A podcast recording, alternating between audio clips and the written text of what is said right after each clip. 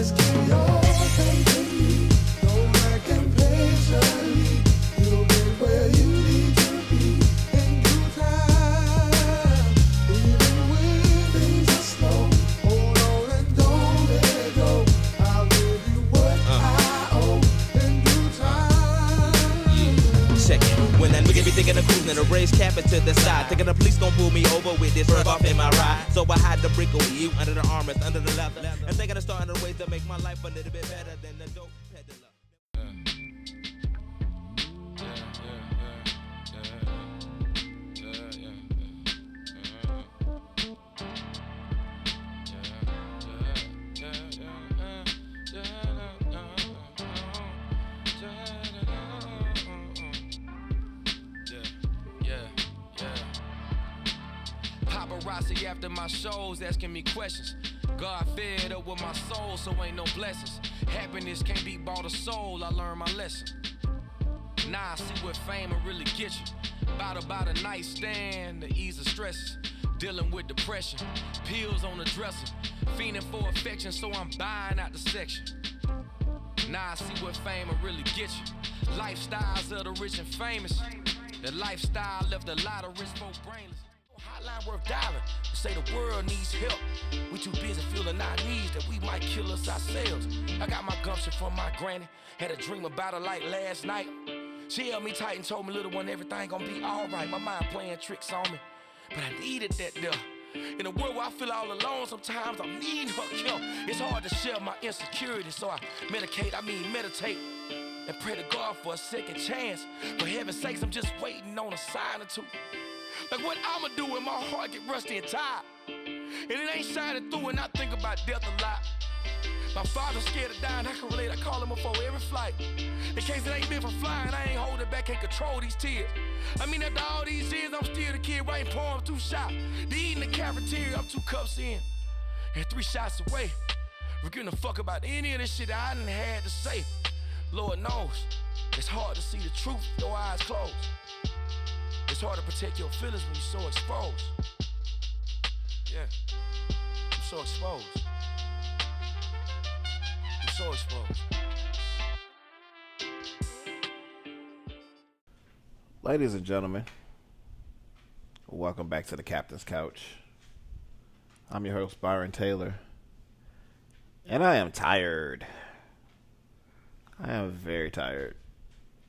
I'll be honest with you guys. I'll be extremely honest with you guys. I am exhausted. I contemplated on multiple occasions in the past couple of days if I really wanted to even podcast this week because work was really busy. Uh, we had the test, the certification test I had to take on Monday. Um, that hopefully I'll find out the results, which I will have could work towards my full certification. So yeah, but we're here and we're pleased. And as the ad says, I really dig your company, your smile, your style, all those good things. So thank you for being patient with me this week, um, and welcome back to the Captain's Couch. So I also would like to take the opportunity, and I did this in an Xbox Live party last night. I'd like to take the opportunity to send a public apology to every podcaster whom I ever even remotely thought about saying, "Hey, where's the podcast at today or this week or whatever." Boy, because life be lifing, man. Life be lifing. So, my my my sincere apologies. Um, if I ever did send any of those tweets out um, in the past few years and since I've been listening to podcasts, I'm pretty certain I probably sent one of those, one of those out to uh, Michael Smith and Jemele Hill while they were still doing his and hers. So, uh, Mike and Jemele, I apologize. I love y'all. Yeah, thank y'all so much for getting me into podcasting. You know, as a listener and now as a podcaster myself, y'all were the start of it. So, of my podcast listening. So, thank you. Um, so, today, as we talked about last week, we're going to talk a little bit about depression. Um, and as you heard from the clip to start the show, um, that is fellow Mississippian uh, representing uh, the city of Meridian, uh, Big K.R.I.T., aka Justin Scott, uh, from his album uh, "Forever's a Mighty Long Time," where he did a very interesting thing with his with that album. Um, he it was a double disc album, and um, I do have it on on vinyl here at the house, in a very beautiful purple and gold vinyl. Um, so what he did with the album was he kind of did a, a T.I. versus TIP kind of thing, where the first part, the first side was a Big K.R.I.T. album, where you know he did the, you know the the big baller shot caller, you know rap cliche thing. You know, uh, we got the uh, my sub part four, which which is a dope beat from uh from Mannie Fresh. Um, we got a uh, another uh, I think Mannie Fresh beat uh with 1999 that he did with uh with uh what's my man's name? Uh Lloyd with Lloyd. Um did a uh he got a feature with with uh Bun B and technically UGK because they sample Pimp C in the song. So Pimp C is technically on the song. Um, he also did a track with uh, Organized Noise where the song is really really dope, except for I do not like CeeLo's verse, or at least CeeLo's the way CeeLo uses voice on that verse. But like the song overall is like really really dope. Um, so that's on the first side. On the second side, what he did is basically kind of pull back the uh, the facade of Big K.R.I.T. and spoke as Justin Scott and talked about you know how he struggled with handling fame, how he struggled with you know um, the strain that it put on his family relationships with him becoming famous and people constantly want stuff from him, um, with his with his battle with depression, um, and his constant kind of struggle with depression and you know where he sees himself in his place in the industry where you know he didn't necessarily like being bound to the contract and the issues that he had with Def Jam, um, and how that weighed on his mental health. So, you know, the Justin Scott side, you know, he talked about his, his spirituality, his faith a lot.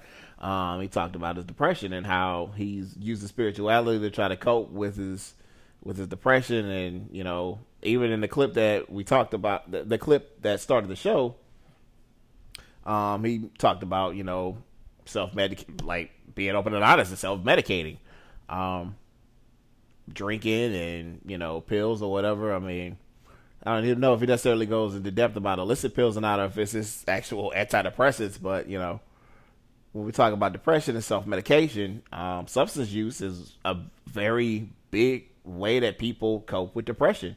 And I'm gonna read an article actually at some point in the episode today that really highlights um, how substance use can be a very destructive coping mechanism for depression. So, when we talk about depression, and we talked about depression a little bit on the episode about bipolar disorder, um, and I gave you the signs and symptoms of depression. Um, when we talk about irritability, um, prolonged sadness for a couple of days, um, depressed, which is depressed mood or sadness, um, loss of interest in things that you usually find pleasurable, feelings of helplessness, hopelessness, um, loss of appetite or increase of appetite, loss of sleep, um, or increase in sleep, um, psychomotor, either slowdown or agitation, which causes people to be more irritable, um, are typical signs of depression. So, like with bipolar disorder, where we talked about bipolar 1 and bipolar 2 to being two different diagnoses, there are actually some different types of depressive disorders. So, close your eyes and think about what you normally think of as depression. You know, you see somebody that's sad, sometimes for no reason, or they may be struggling with life situations or whatever it may be.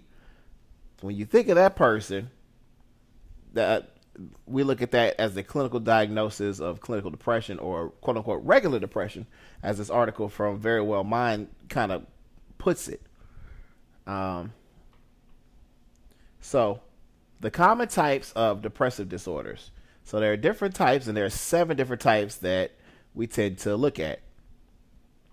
So, um, when people use the term clinical depression, quote unquote, we are generally referring to major depressive disorder.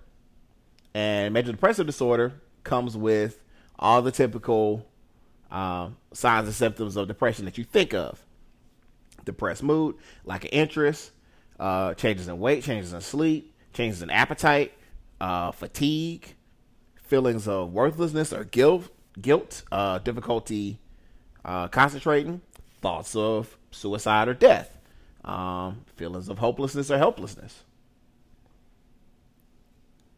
Um, so with major depression, with a major depressive disorder, your symptoms need to last it last at least uh, a little bit longer than two weeks for it to be diagnosed as major depressive disorder. Um, second type is persistent depressive disorder. Uh, this is uh, dysthymia, which we now call it uh, persistent depressive disorder. Um, it refers to a type of chronic dis- uh, chronic depression that presents uh, more days than not for at least two years. And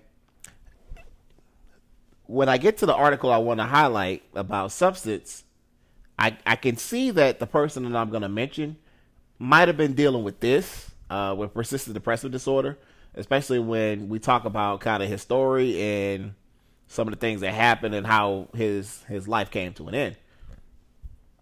So uh, people might experience brief brief periods of not feeling depressed, uh, but this relief of symptoms lasts for two months or less.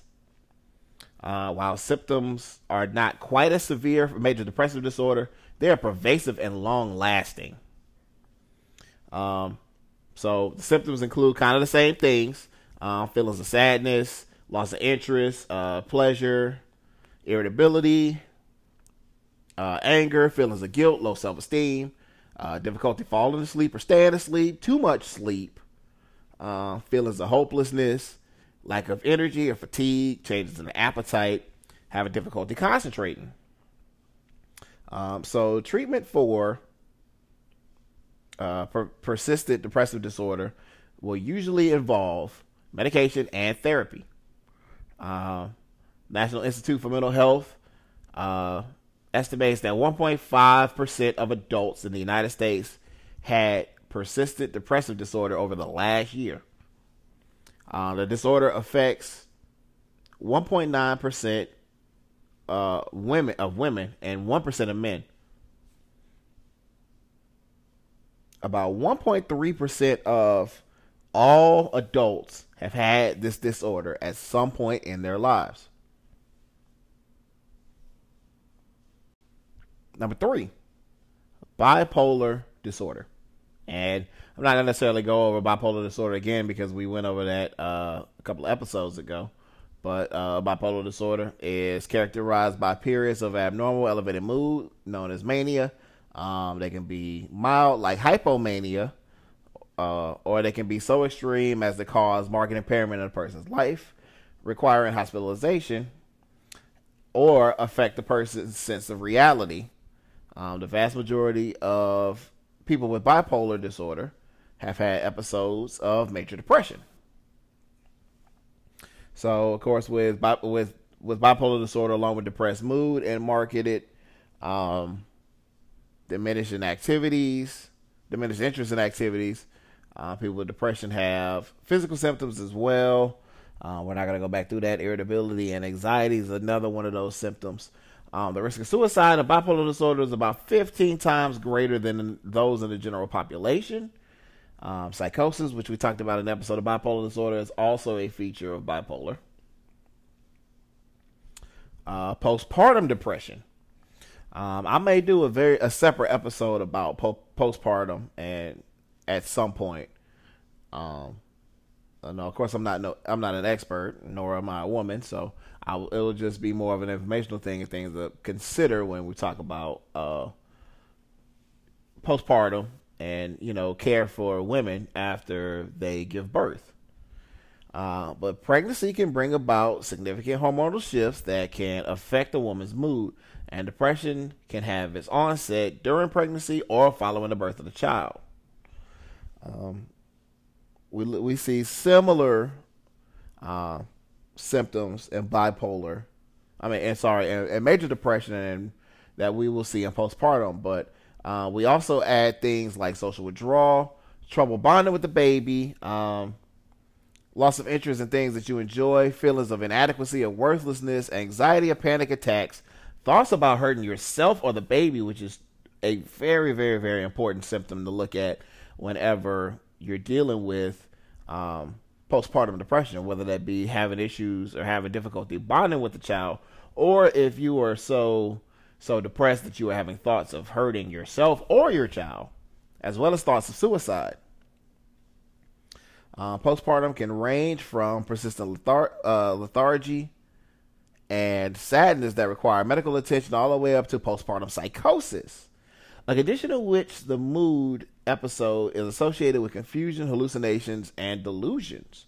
If left untreated, the condition can last up to a year. Um, antidepressants, counseling, and hormone therapy can be um, effective to help with postpartum depression. Premenstrual dysphor- dys- uh, dysphoric disorder. Premenstrual dysphoric disorder. Um, now, I actually will give you the signs and symptoms of this, but I will also tell you how I first came to know about this diagnosis. So, among common symptoms for premenstrual syndrome, PMS, is irritability, fatigue, anxiety, moodiness, bloating, increased appetite, food cravings, aches, and breast tenderness. So, PMDD, which is uh, premenstrual dysphoric disorder, uh, produces similar symptoms, but those that are related to mood are much more pronounced. So you'll have your fatigue, feelings of sadness, hopelessness, or self-critical. Um, you'll also have see, uh, severe feelings of anxiety or stress, mood swings, uh, bouts of crying, irritability, inability to concentrate, and food cravings. Now, how I found out about this diagnosis was actually um, through the story of NBA player Ryan Anderson and his girlfriend, who eventually committed suicide due to, um, well, took her own life. I'm sorry, I just actually took a course about changing the language of that. Took her own life due to struggling with um, mood swings and depression due to her menstrual cycle. Um, and her family, you know, tried to get the medical treatment that she needed in order to try to manage her her mood swings and the PMDD, but ultimately, um, it wasn't enough, or it wasn't done in time in order for her to preserve her life, where she eventually succumbed to taking her own life, um, which absolutely rattled Ryan Anderson for quite some time. Uh, dur- during his playing career while he was in New Orleans. So number six, and it's something that we have to pay attention to as winter is coming. Um, as you saw me post on the, on Facebook the other day, that since Game of Thrones is over, I will find every opportunity possible to say the words of House Stark. So, seasonal affective disorder. If you experience depression, sleepiness, and weight gain during the winter months, but you feel perfectly fine in the spring, you may have a condition known as seasonal affective disorder. It's currently called major depressive disorder with seasonal pattern.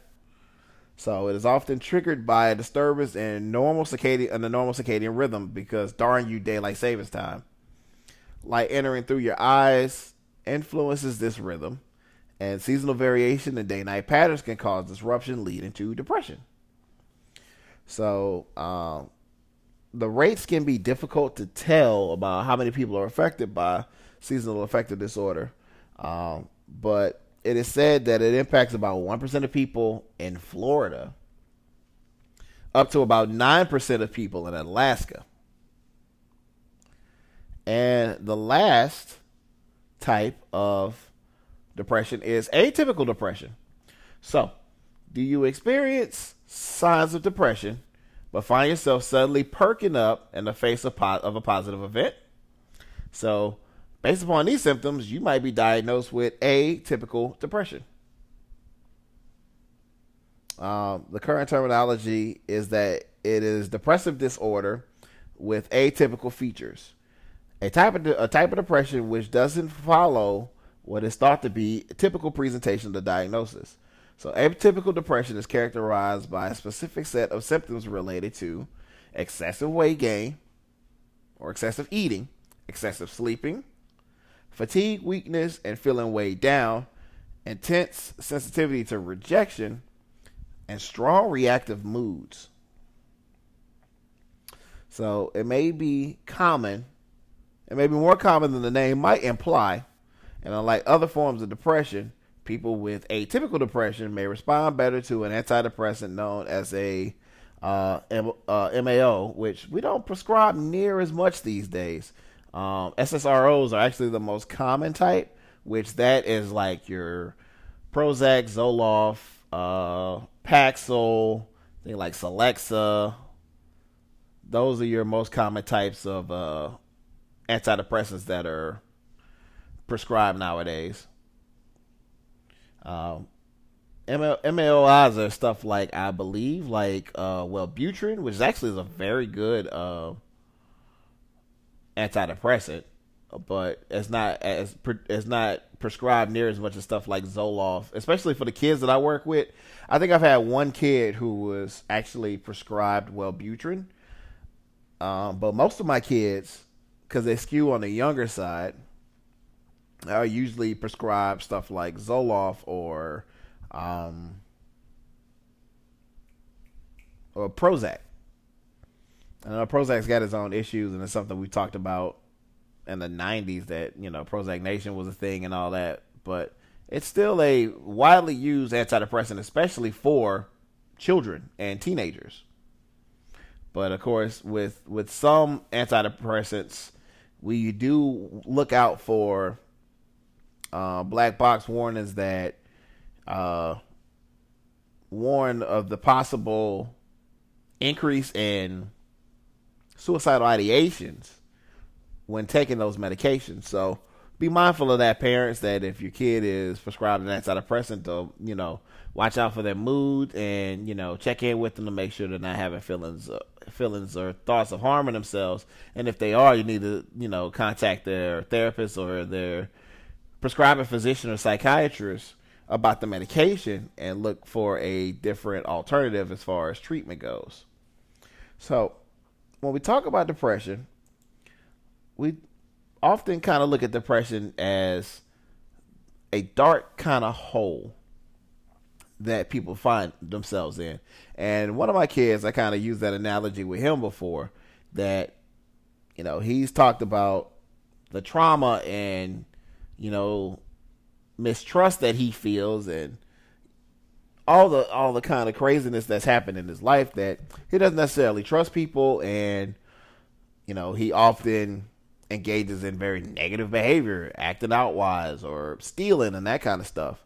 But he kind of describes his his situation as this big dark hole that he's kind of been in for a very long time. So, with depression, and we're looking at this article here from um, Psychology Today, the the deep the deep hole of depression, and this was written by uh, Dr. Ruben uh, Cobden, PhD at the at the addiction the Addiction Connection, says this that the dark hole of depression is scary yet familiar to so many of us. It feels like it is calling our name, just waiting for something to happen. It takes that one rejection, that one failed project, that one broken relationship, that one mess up that pushes us over the edge. For many people, it's hard to fall, it's not hard to fall into the hole because they live on the edge of depression. For those who have been suffering from depression for a long time, sometimes feels like that deep hole I talk about is home. You know, everything about that hole. You know what it feels like. You know how dark it can be. It's like home. You know, you can retreat there when things get tough and you find how dark it can get. And the depression hole, not much light gets in. And even when a speck of light makes it through, you put darkness over it. You may tell yourself it's just a matter of time until the sh- until the shoe drops again. It's often easier to live in a hole than risk getting out of it. Going right back to where you started. However, what's often to say what I often say is that there's a difference between realizing that there's a hole and living in it. It's actually healthy for us to realize the hole exists and that depression is a real phenomenon. It's our way of acknowledging the holes, the existence of hardship. Too many of us are going around putting on a happy face when deep down we're hurting. There's a gray area that needs to be acknowledged. There's a chasm between ignoring the fact that life is difficult and the present in the present moment and thinking that things will always be difficult. Are you willing to acknowledge the, the depression rather than live in it? Can you adjust your expectation from you will always be happy to life is cyclical, although hardships come, they also go, and this too shall pass. And if you're spiritual, if you're a religious person, especially a Christian person, you know that saying all too well that this too shall pass. You may be asking what's the difference between living in depression and acknowledging depression. Living in the depression hole means that you're in deep. It means you are staying in bed all day. It means that the depression has consumed every area of your life, or a lot of it. It means that you see life with a darker lens you probably decide to stay home rather than going out with your friends or your family. At this point, you probably rather stay in a hole than risk trying to get out of it because outside looks familiar at this point, looks unfamiliar at this point. But if you just acknowledge the hole is there, you can feel sad. But you don't need to act based on it. The hole's there but there's no weight to your actions. You may feel sad for a bit, but you still get out, get up to go to work. You realize that the depression is part of your life, but not all of your life. And that's something that I think we have to recognize, especially when it comes to mental illness, especially with something like depression or bipolar disorder. It's a matter of the language that we use with people. We have to move away from, well, I'm depressed, or you know, I'm both I'm bipolar or, you know, I'm schizophrenic. Such and such is, you know, schizoaffective. No, we have to move away from that thing those things. Just like we don't say, well, I'm diabetic. Like, no, I have diabetes. I was diagnosed with diabetes. We also have to do that with mental health as well. I have a diagnosis of depression. My depression is not all that I am. You know, it's just a part of who I am. You know, the symptoms are just a part of my everyday living. The the cycle of depression that I that I deal with is just a part of my everyday experience. But it is not all of my everyday experience. You know, the goal ultimately is that by changing the way that we, you know, talk about mental health and how we use labels, we're using them in the proper context is that we're using them as diagnosis and diagnostic uh, criteria to figure out certain types of behaviors that we need to look at in a person and not saying that this is all that you are. You are now mentally ill and this is all you'll ever be. Um, but at the end of the day, you have to start somewhere. You have to realize that there's a space between living in the whole and acknowledging the whole is there. Because that space is your freedom. That space is where your power where your power to choose lives. Think about the space for yourself. What's the difference between living in the hurt and acknowledging that there is hurt? Um, think about what if one feels different than the other? What does one provide? Does one provide more relief than the other? What are the advantages of living in the hurt? Um, go through those questions and realize the distinction for yourself. So ask yourself that question What is the advantages of living in the hurt? What is truly the advantage of living constantly in the hole? Are there really advantages other than this is what I'm used to and I will not try to proceed forward because I am used to living in this hurt?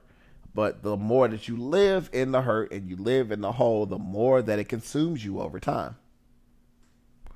And, you know, the more that it consumes you, the more and more and more, the harder and harder and harder it is for you to climb back out of the hole. So, one thing I like about the topic of depression that I really enjoy is how hip hop, in a lot of ways, is opening up discussion more and more about rappers, um, especially male rappers that are opening up about their struggles with depression, whether that be Big K.R.I.T., like we talked about at the beginning of the show, um, Kendrick Lamar when he's um, on uh, To a Butterfly when he's talking to Tupac, when we find out at the end of the album, um, when he talked about, uh, you know, that he misuses influence at times, um, and eventually misusing his influence made him feel bad. Um, what it says, I remember you was conflicted, misusing your influence. Sometimes I did the same, abusing my power full of resentment Resentment had turned into a deep depression. Found myself screaming in a hotel room. But then he kind of takes it from, you know, I'm at the point where I'm like near the hole and I'm like drowning in, you know, the anger of people calling me, you know, a sellout and all this stuff and trying to find answers about going back home and you know, feeling survivor's guilt and feeling guilt because, you know, as he talks about in the song, uh, you that, you know, his sister got pregnant and, you know, what kind of leader were you that you couldn't reach your sister and now she done made this, this bad life choice. And it all comes to the head about, it all comes to the head of him drunk screaming, you know, in a fit of depression and rage. Um, we also talk about depression and hip hop.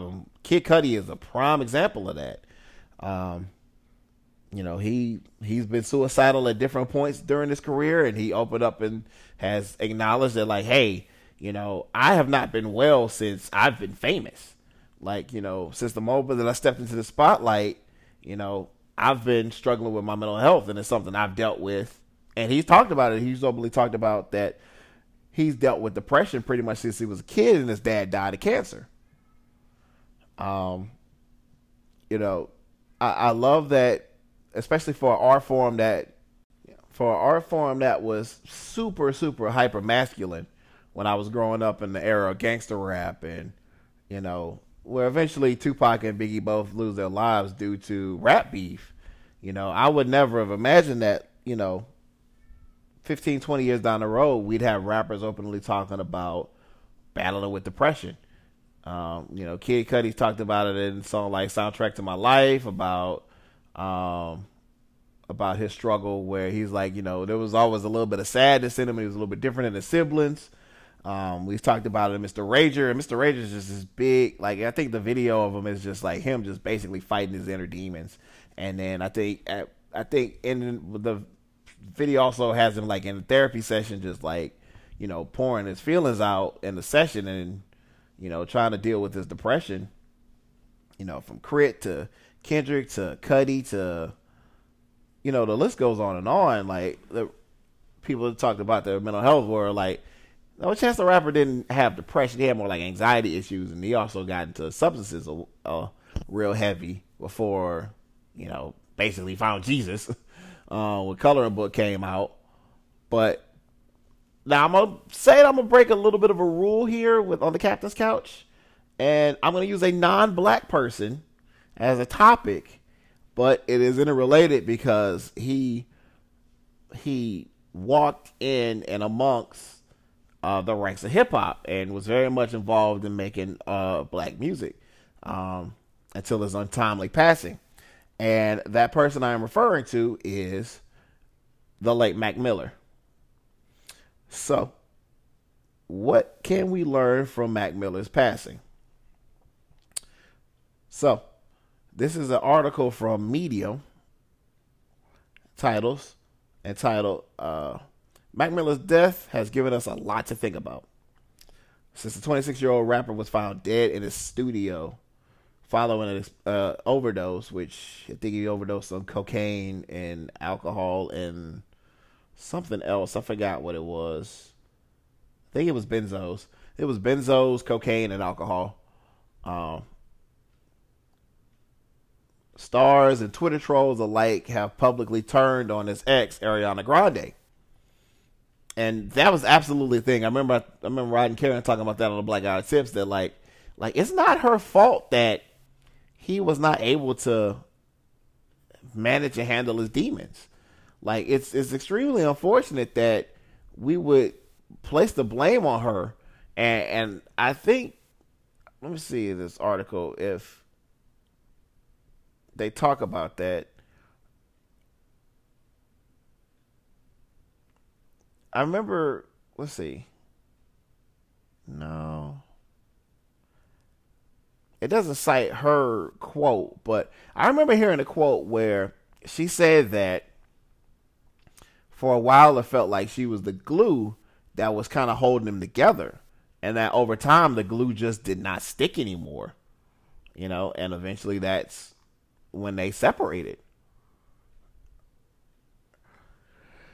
But yeah she uh, she's not the first person to receive backlash to be held responsible for her partners um, for a partner long after they had separated um so somebody interviewed Mac, and Mac was like, you know, showed nothing but respect for Ariana and was saying that she's moving forward with her life in an interview that he did before he died last year. Um, so it doesn't do justice to Mac at all, you know, who who took responsibility for his own issues and like he was well aware of his issues. I mean, I know he struggled with with managing them, but he was he was very aware of his issues, and he definitely talked about it in his music a lot. Um, uh, Ariana Grande's apologies for not being able to fix or take away Mac Miller's pain in her most in her Instagram post after he passed away are indicative of an incredibly troubling narrative that persists when it comes to these issues. We aren't qualified to fix people. Even myself as a mental health professional, it is not necessarily my job to fix anyone. My job is to equip people with tools and strategies, especially my kids, to equip them, uh, equip them with tools and strategies and coping strategies that are probably different than the ones that they implement and use because they haven't been given given them positive results. But ultimately, it is up to them to sort out their and manage their issues. Now, yes, some of their um, symptoms and the treatment that they will need will come from other people, and they will it will need to be managed by other people to keep them stable and safe but ultimately, it is their responsibility to do the best that they can to manage their symptoms. Um, but Mac's personal trainer um, talked about Mac is like saying that I know that people are depressed, and that was not a depressed person. But what does a depressed per- a depressed person look like? And I know uh, the homie D has definitely talked about that. You know, when it she's as she's working through trauma and depression of what does a depressed person look like? We cannot identify what a depressed person look like because Uh, we don't wear our mental health like we do our clothes. It isn't outwardly visible. Um, that's part of the issue. Depression has many faces, and Mac knew this. He rapped about um, he rapped about it on swimming, uh, which actually on the album on vinyl here at house at the house it is a fantastic album where he says because on the surface I look so fine, but I'm bugging, but I'm really bugging. I'm bugging. Uh, his struggles with his mental health was well documented throughout his career. Um, and he joined the quote unquote 27 Club, um, which is a list of infamous musicians, artists, and actors who died at age 27. Um, Tupac Shakur, Notorious uh, Christopher Wallace, aka Biggie Smalls, uh, River Phoenix, uh, Amy Winehouse. I couldn't remember her name for a second there for some reason. Yeah, Amy Winehouse are all members of the 27 Club. Uh, Mac talked about his demons throughout his music. So um, the article cites in his 2014 mixtape Faces, um, he talked about self-destructive tendencies and suicidal ideations, um, themes of loneliness, depression, substance abuse, and mortality persisted throughout his career. Um, the song "Self Care" was a, and people talk about the song a lot. That it was a, a foreshadowing um, for what was going to happen to him. And of course, he didn't die by suicide, but you know, his his self medication and his substance use absolutely was ended up take ended up costing him his life. Um, the article talks about this. Men are up to seventy five percent of suicide victims in the United States. One man killing himself every twenty minutes. There's a high level of comorbidity or existing together at the same time of depression and substance abuse in men. Um, they are at higher risk of suicide and substance abuse and significantly less likely to seek out mental health than women. Um, and it's something we talked about last week about self care is the idea of self emotional self expression and seeking help mental health seeking help through mental health is seen as feminine or weak due to patriarchy and misogyny, um, making men resistant to actually go to treatment. Depression can lead to substance abuse, behavior which in turn can exacerbate feelings of depression. And you know, I know that that's something that Mac was pro- was constantly struggling with. Is you know, as as people abuse drugs, you know, you get that high and that release, uh, that relief of the negative feelings that you have, but then once the drug is gone, you're just chasing that high and you're having to do more and more and more, and it just takes over. Um, Max said this um, Fame is tricky because you read what is said about you and you know what you know to be true, but the lines begin to blur.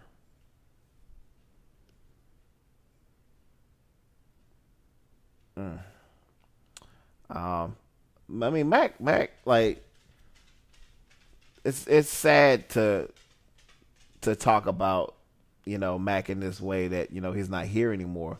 You know, it's sad that somebody as talented and as seemingly a genuinely good dude, you know,